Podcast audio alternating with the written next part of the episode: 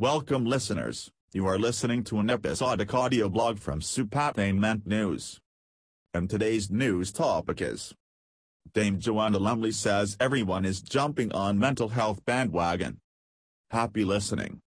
Many individuals are going on the mental illness bandwagon, according to Dame Joanna Lumley, who advises them to just get a grip.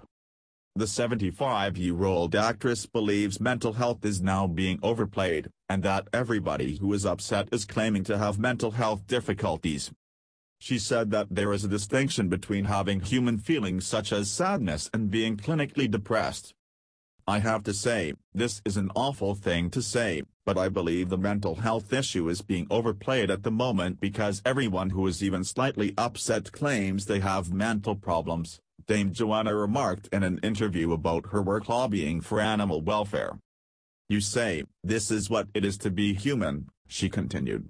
It's natural to weep when someone close to you passes away. That is what it means to be human. You're not deranged.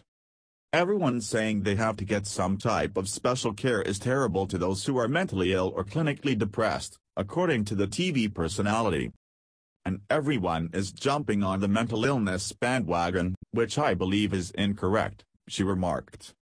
The stiff upper lip and not blubbing and attempting to get on with it, albeit widely criticized. Dame Joanna, widely known for her role as Patsy in the film Absolutely Fabulous, also read a poem by Adam Lindsay Gordon, it claims that life is largely froth and bubble and that kindness in another's suffering, courage in your own are two things that stand like stone. And if you think of that, just get a grip, she concluded. Of course, some of you are going to feel pretty dreadful, the celebrity said, and some of you may likely be suicidal or psychologically depressed.